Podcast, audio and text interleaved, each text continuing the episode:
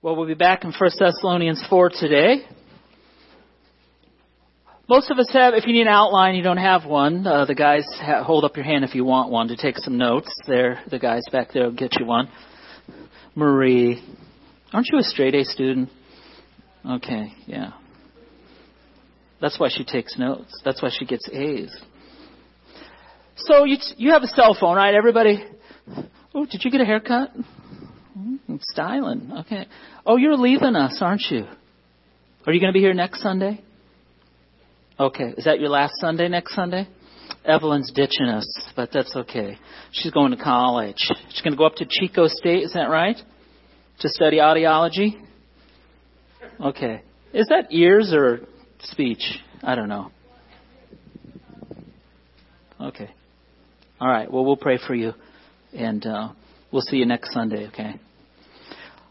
You have a cell phone. Everybody has a cell phone these days, right? How many has how many people here have ever lived in an age when there was no cell phone? How many? Yeah. Oh, quite a few. How many of you have never lived in a world that did not have cell phones? Let's see your hands. Yeah. You're young. Young, young. Okay. Let's so you have your cell phone, right? Haven't you think, oh, I'm going to do something cool. I'm going to see how sturdy it is. So you take your cell phone, you find a bridge or someplace and you just drop it off of the bridge, you know, and it smashes into a bunch of pieces, right? Then what we do is we're going to call Apple. We're going to say, hey, you sold me a defective phone. You know, I dropped it off of a bridge and it broke. And that's your fault. So I want you to give me a new phone. Is that how it works? No, it's not how it works. But we often live life, the Christian life, we often treat God that way. And if you go to 1 Thessalonians chapter 4, and we're going to read verses 3 through 8, Paul specifically is addressing sexual purity, uh, sexual morality. Uh, in our world today, uh, people live outside the boundaries that God has set for sexual behavior, and then all kinds of terrible things happen, and yet then we turn and we blame God. Uh, we go outside of the owner's manual uh, and partake in behavior that God said, don't do that. Uh, we do it anyway, and then we blame Him, or we wonder, why isn't this working? So in verse 3, Paul says, 1 Thessalonians chapter 4, For this is the will of God. What's the will of God? Your sanctification well, what do you mean by sanctification? That is that you abstain from sexual immorality.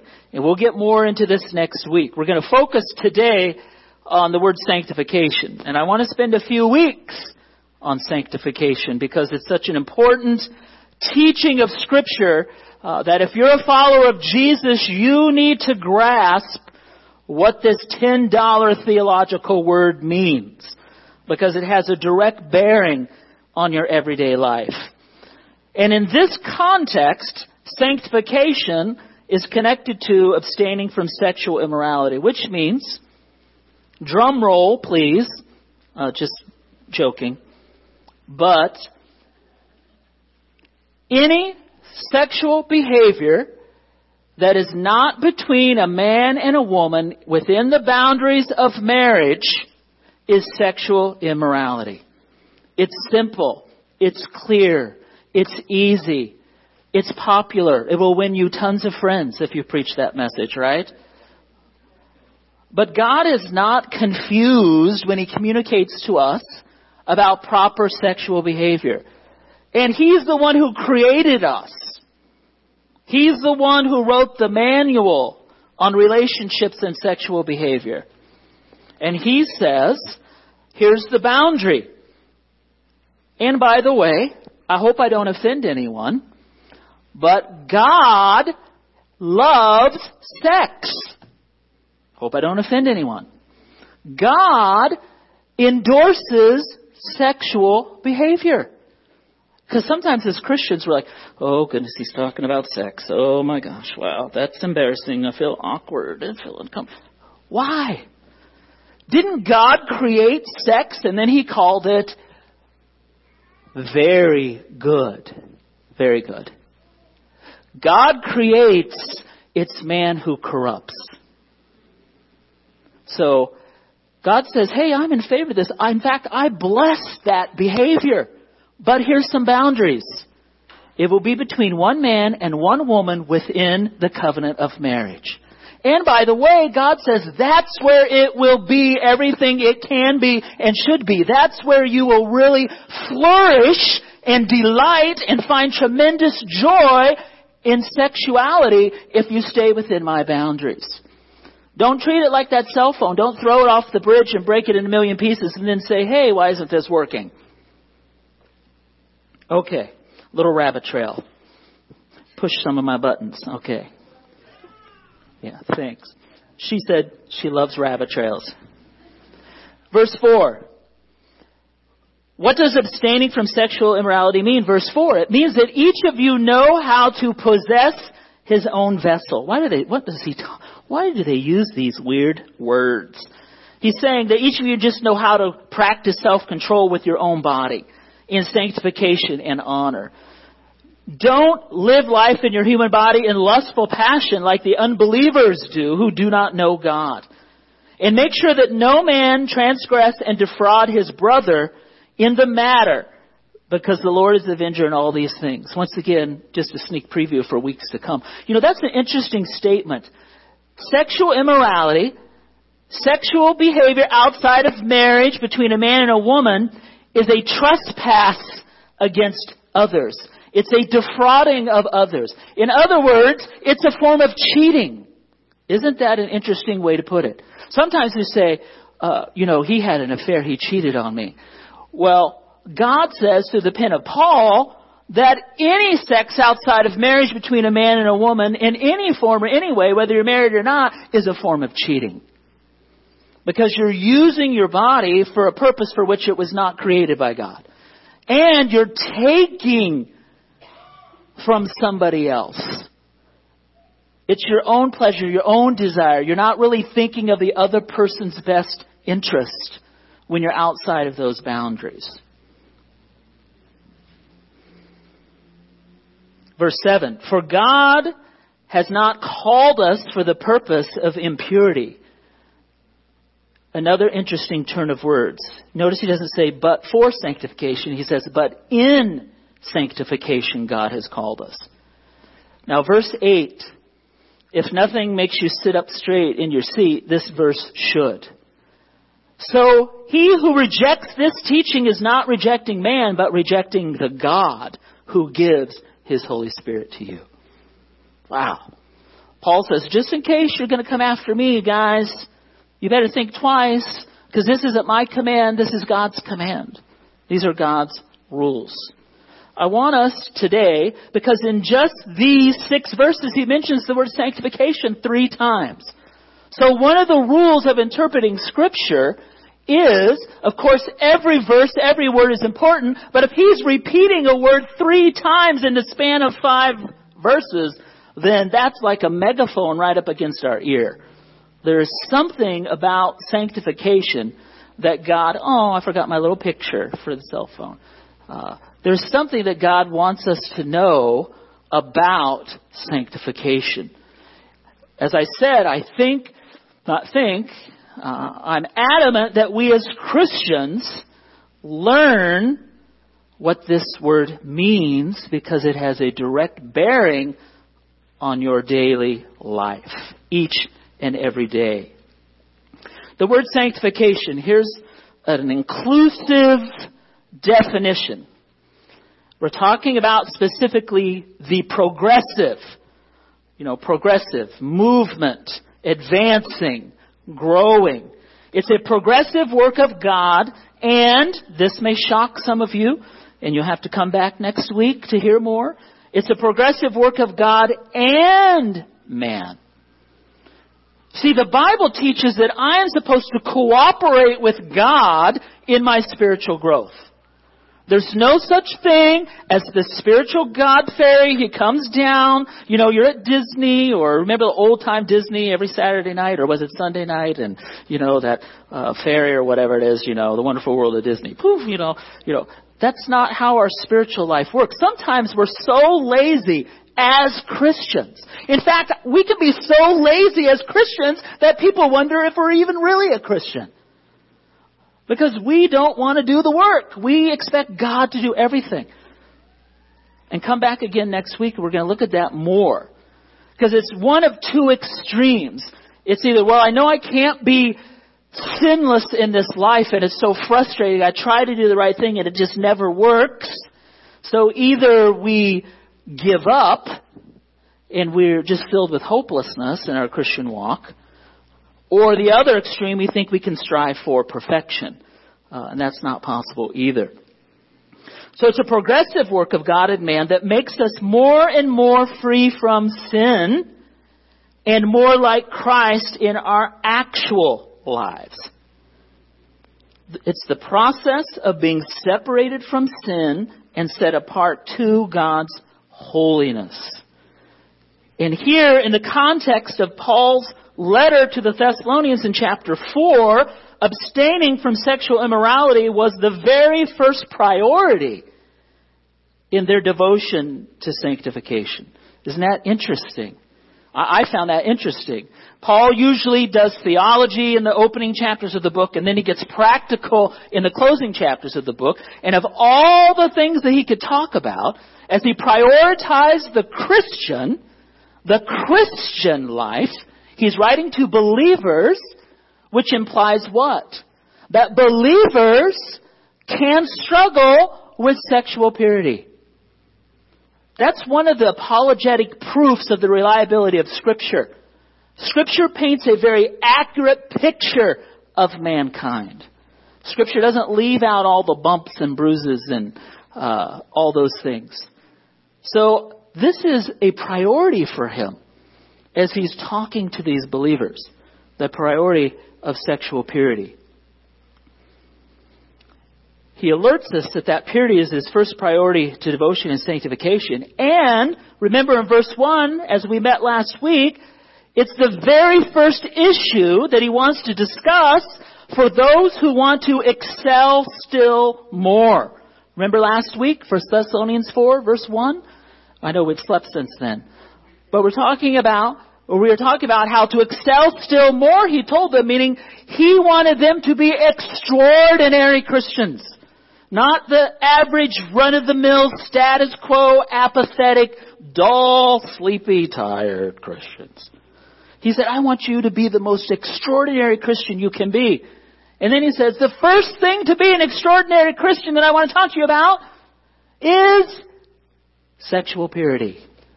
Wah, wah, wah. I mean, we, I mean, I, I just think it's so practical that it's amazing.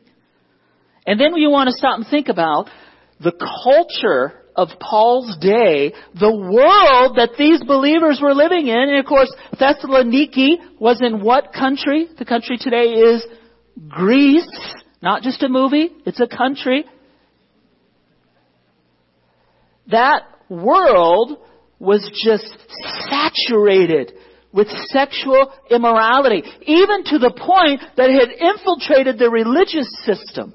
And they had religious prostitutes by the thousand, male and female prostitutes at the temple. And to be right with the gods, so that the gods wouldn't get angry, you should go to the temple and have indiscriminate sex with these temple prostitutes. It was everywhere. By the way, let's not judge them. All it was was ancient pornography. Millions of people in our country have religious sexual relations every day on the internet with pornography. It's really no different. So that's why he's addressing this. To be an extraordinary Christian, to have a vibrant witness, to be used effectively by God, you must conduct yourself sexually in a way that's pleasing to God. You must be pure in a very impure world. I don't know about you. I'm just going to be honest with you. You may not think much of me. Maybe you can't think any worse of me than you already do. I don't know. Some of you, some of you are going, mm, mm-hmm. I like TV. I'm just going to be honest. I'm not much for the movies. I'm not really a person to go to the movies unless it's a real life movie. Like I went to see Dunkirk. I really enjoyed that. Uh, but I'm not into uh, fiction. I like nonfiction. I like true stories. But I do like TV. But man, I I can't even watch the commercials hardly anymore. You know, and and the TV it's it's just filth. I, I, you know, and I, just in our own brief, well, not brief anymore, I'm 50, in, in my medium brief life, things have changed. I mean, it's just really, and mom and dad, I don't know how you do it, how you keep your, I mean, I'm not saying I don't know how we do it, I'm being rhetorical. I don't know how you do it, keeping your kids away from all that. Uh, and now, look what's happened. Everybody has it in the palm of their hand. You, you can watch and see whatever you want. You can carry it around in your pocket. It's really, uh, it's just quite disturbing. Uh, and the, the media and the entertainment industry uh, has such influence and power because they reach millions of people. Uh, and then they spend years nurturing and introducing immorality until we get used to it and we're comfortable with it and we're not offended by it anymore. Remember the la- when I'm not going to have you raise your hands, but think about when was the last time you saw something on television and it just almost made you gasp like, "Wow, that's that's just you know, I don't think we gasp as much as we used to. We're just used to it. That's the world that he was writing to. That's our world too, isn't it? So to excel still more, to live out sanctification, Paul says the first thing I want us to focus on is being pure in an impure world. Now I want to mention this. This isn't in your notes. This is a bonus. I'm not going to charge you for this slide. Uh, this is a free gift just for calling. Okay? Sanctification is not justification. Duh. Yeah, I know that. Well, I'm just reminding you, okay? We'll see some differences. Justification is our legal standing before God. This is because Christ died for our sins.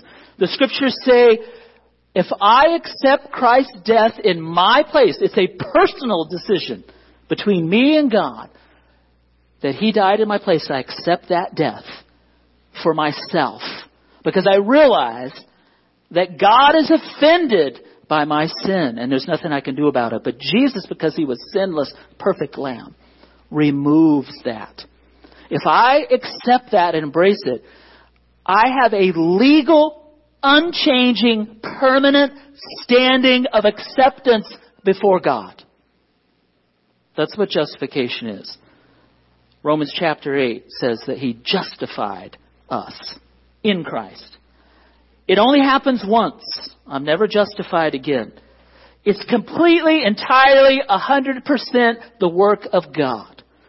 I cooperate with God in my spiritual growth after salvation, even though it's His divine power, but not in my salvation. In fact, if you wanted another word for justification, you could say salvation. You could say regeneration. There are some slight variances in meaning, but uh, you can do that. That means before God, we're perfect in this life. Not my actual daily living. I know some of you think that about me, that I'm as close to perfect as you can get. I know. I'm glad my wife's not here today. But justification, I am perfect in God's eyes because when He looks at me, there's someone standing between me and Him, the man, Christ Jesus. There's only one mediator between God and man, the man Christ Jesus.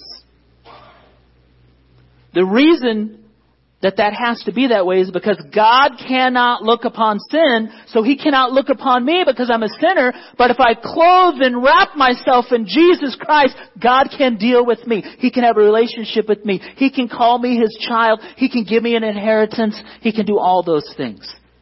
And He sees me perfectly, not because of myself, but because I am in Christ.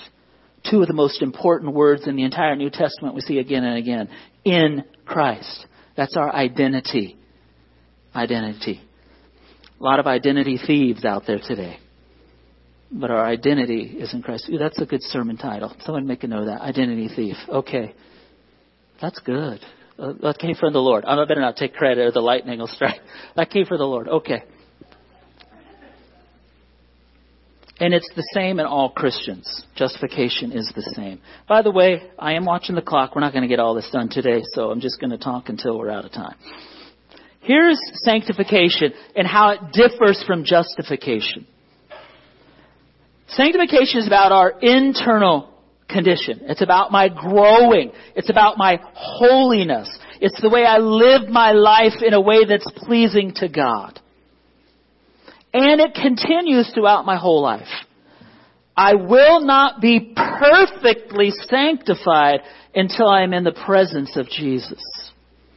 Because in the presence of Jesus, we know that the sin nature is removed. And we are who we should have been all along. We will be like Adam and Eve were before they sinned. We cooperate with the Holy Spirit. We will not be perfect in this life. Now next week we'll look at there are there is a branch of Christendom. Uh, people such as the Wesleyan holiness movement uh, and others who believe you can attain, if not absolute sinless perfection in this life as a Christian. You can have moments, or, or I'm trying not to be uncharitable, but it's silliness to me. They believe you can have pockets of sinlessness in this life. Uh, I don't know if I've ever had one of those pockets. I don't think so. Uh, even if I have a moment where I'm not actually committing a sin, I'm still a sinner. So we'll look at that. Uh, and last but not least, this explains why we see some Christians seem to be so strong spiritually and some Christians seem to struggle spiritually. Because sanctification is different between believers. It's greater in some, it's less in some. And why is that? There's something on that list that tells me why it's greater in some than in others. What's the word that probably tells us why? Cooperate. Cooperate. If you're not big on co-ops, it's time for you to join. God wants you to join His co-op. You and Jesus and the Spirit and the Father. You're going to come together and you're going to co-op so that you can grow in your Christian walk. Some of us Christians don't cooperate with God. And there's a whole host of reasons. We don't need to go into those today. But, you know, it's like Jacob just wrestling with God just wrestling with God. Paul tells the Ephesians, you know, he talks about quenching the Holy Spirit. Uh, some believers, and he's talking to believers there. The Holy Spirit wants to work in our lives, but we're like a bucket of cold water. We just pour it on the fire and we quench the Spirit's work with our sinful behavior, with our sinful attitudes, with our sinful hearts. So I just wanted us to make sure that we understand that. This is one of those times when one plus one equals one. I cooperate with God and I get a whole life. I experience the entire Christian life. Sanctification, this is important. You might want to jot this down. It's two parts. The scriptures say we are to be set apart from sin, but set apart to God. There has to be the balance of both. I can't be focusing all my efforts on just not sinning. Because if I do that, then I'm just going to go right back to it. It's focusing on putting off the sin, but then turning to God and putting on, replacing the sin with the behavior, the thoughts, the words that God calls me to. If you read Ephesians or Colossians, Paul talks a lot about put off, put on. Put off the old man, put on the new man. Put off grumbling, put on gratefulness, you know. Put off being unloving to each other and put on love. It's not enough to stop something, we have to start something. Sanctification involves both those parts. And, and I think that's why sometimes the Christian life seems and feels, you won't hear me use that word very often, and feels kind of lukewarm or kind of average because we're, we're not striving to put on the righteousness that God calls us to. We tend to get stuck in that rut of always trying to put off, and our minds are focused on all those things that we're trying to supposed to be putting off. When we should be striving also to implement all those things that God wants us to have in our lives. Dr. Wayne Grudem, in his systematic theology book, talks about three stages of regeneration, uh, or three stages of sanctification. Sorry, three stages of sanctification. And no, we're not going to do all three today. Some of you broke out in a sweat when you saw that. Uh, don't worry, I got you. I got you. It's a lot today. If I was a fisherman, Martin's working with the kids this morning. He's a fisherman. Your dad's a fisherman, right? Loves to fish. I almost wanted to wear some waders today. You know how they put those waders on. Those are those are rocking. That's a rocking look. Those waders, you know, because we're going to wade into some deep theological waters with this. So just if you came today thirsty for some milk, I have a meat sandwich for you instead. So uh, we got to put our thinking caps on here.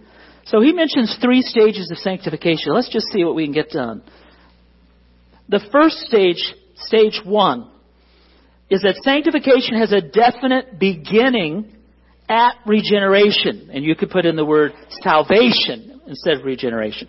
Because the scriptures talk about regeneration. That's when God comes into my life. I was dead, spiritually dead in my trespasses and sins, and it's God who made me alive. And the Hebrew word there that Paul uses in Ephesians is actually the word quicken. He quickened me.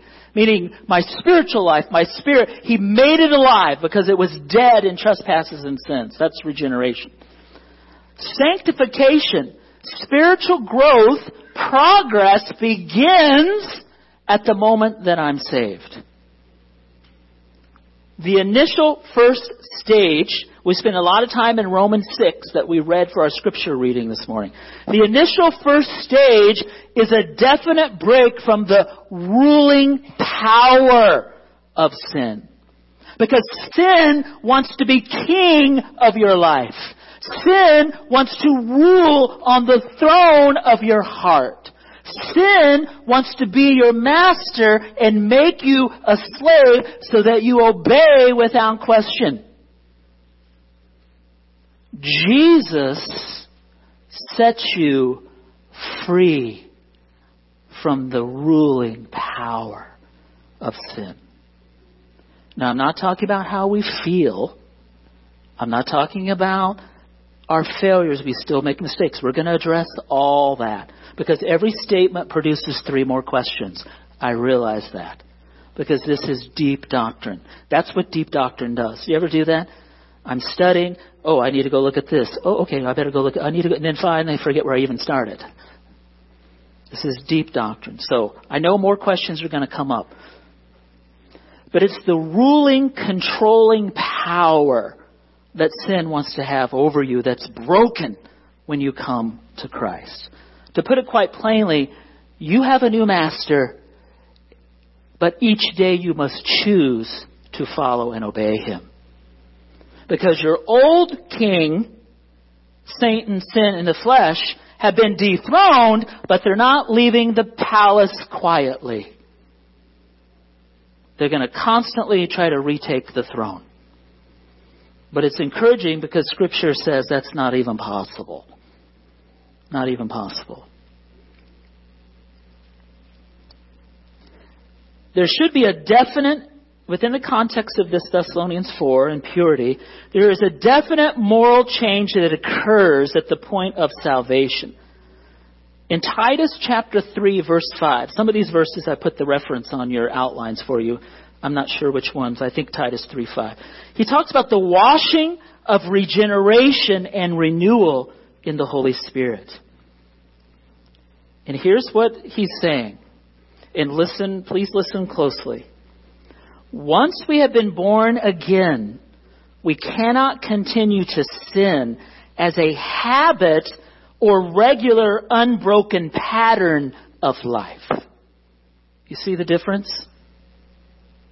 as a regular unbroken pattern or habit of life. That's why John says in his first letter, 1 John chapter 3, he says, No one who is born of God practices sin. He cannot sin because he is born of God. And we say, wait a second. If I'm born of God, I don't sin. It says practices sin. That means the overriding, the dominating, the, the uh, main characteristic of my life is not that I follow my lustful desires in sin. as an unbroken habit of life. In other words, I, I don't live my life without striving to obey God. Because the unbeliever is not seeking to please God. The unbeliever, even a kind, good, gentle, generous unbeliever is a slave to sin.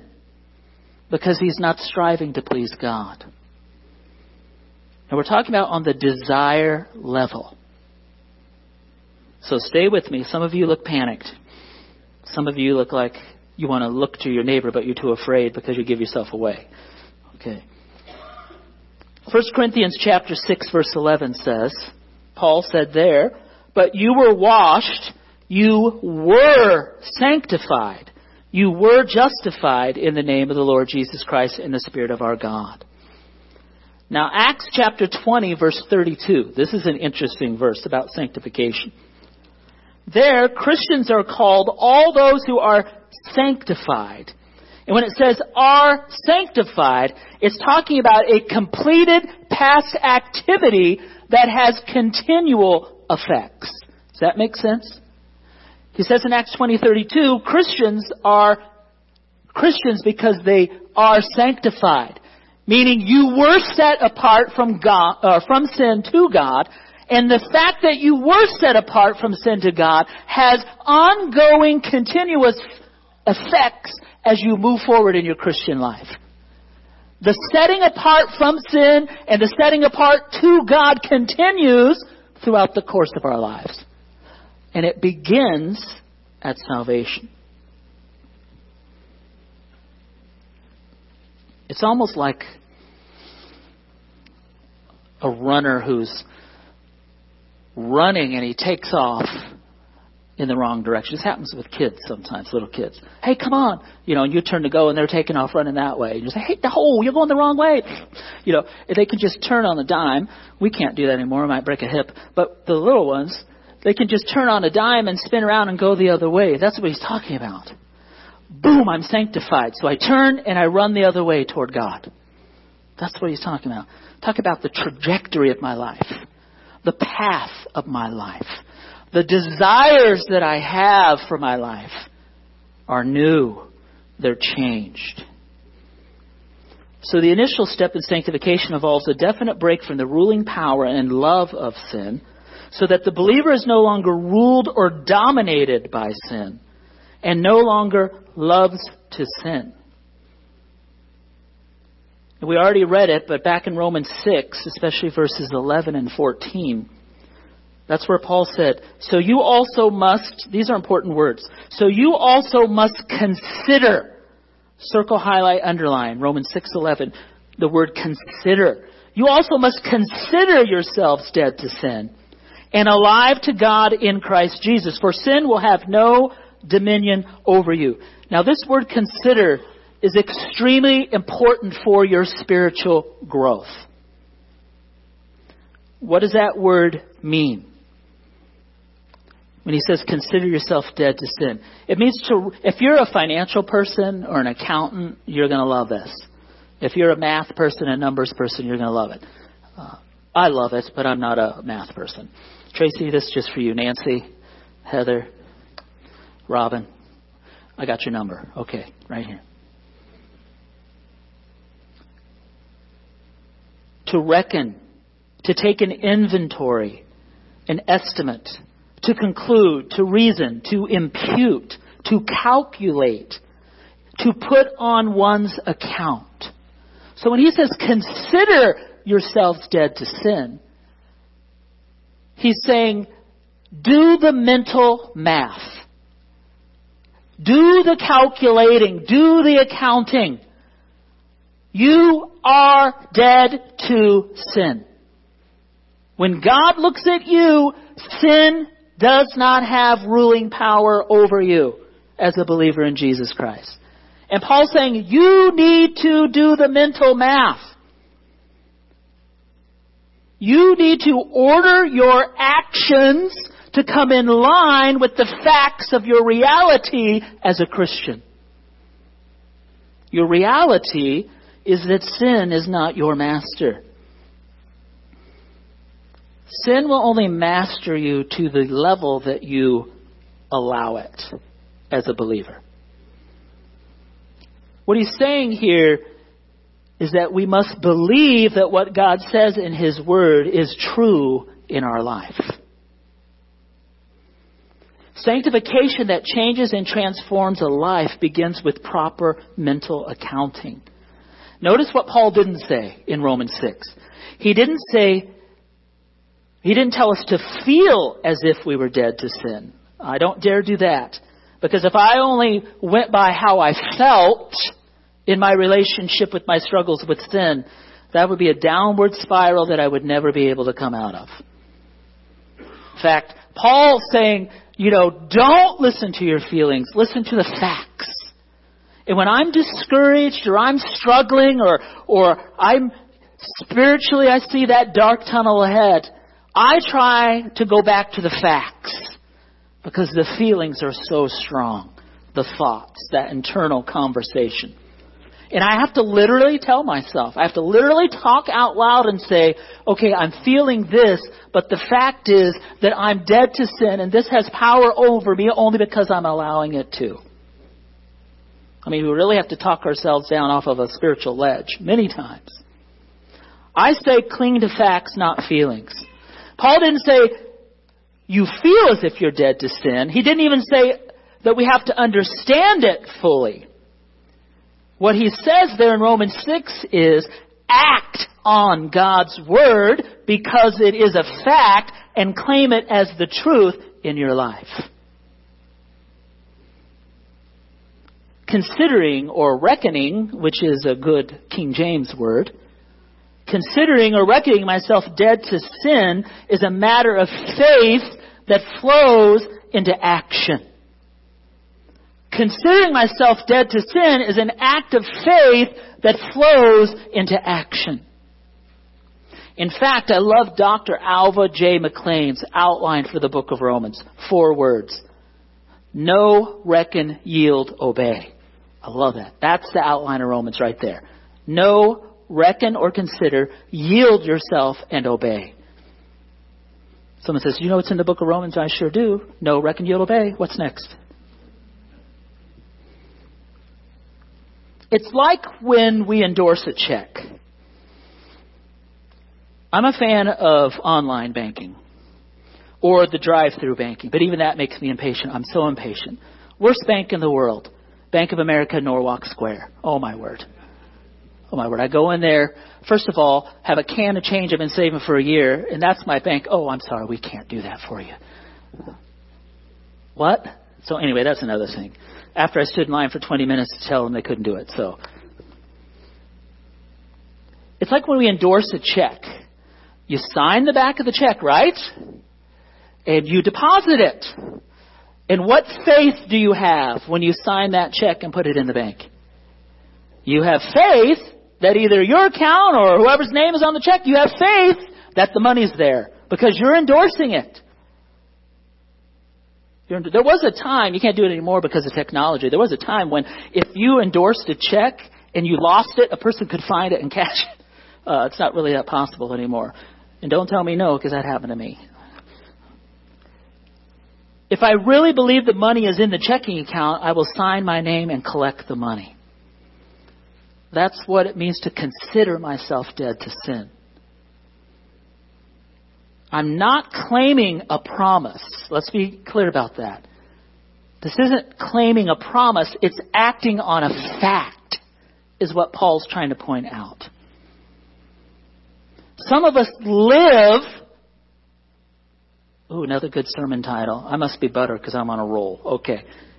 Some of us Christians live in a virtual reality.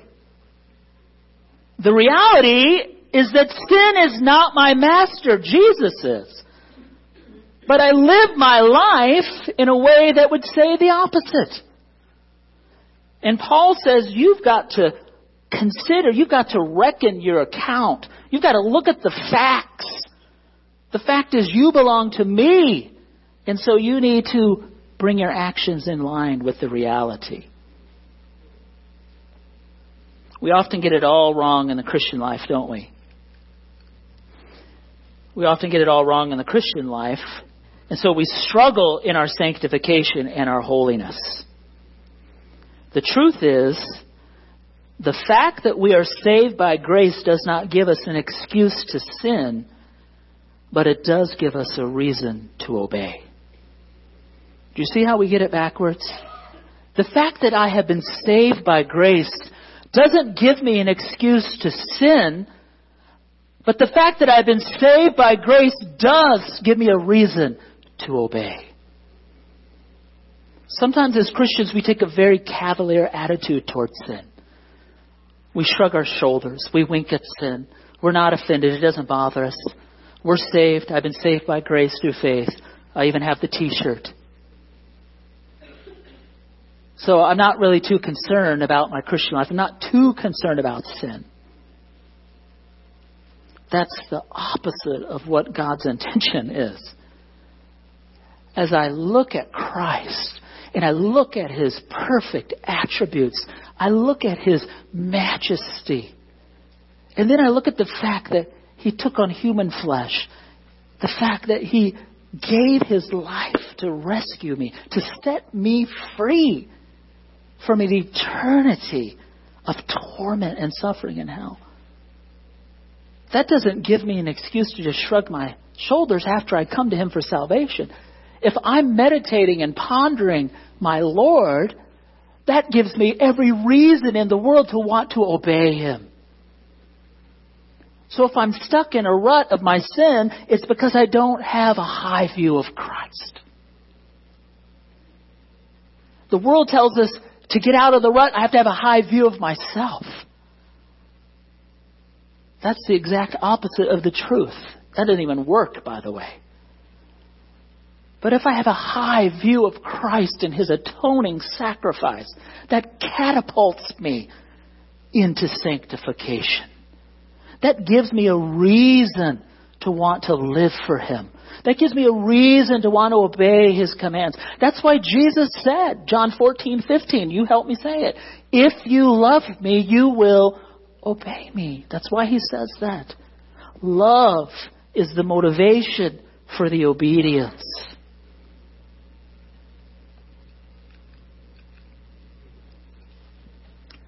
We're out of time for today, but write these down and we'll pick up here next week in that passage you read, I would encourage you to read that passage sometime this week, maybe a couple times. Because there are three truths that Paul mentions in that Romans 6 that launch our sanctification and then maintain it. We'll just mention it. We're not going into any details today. But he says the grace of God gives us favor then he says, We've been released from the dominion of sin and we are now slaves to Christ. That gives us freedom. And then my life should demonstrate fruit. And in that order favor, freedom, fruit. Let's pray together. You can stay seated and pray together. You can stand if you want. It's okay.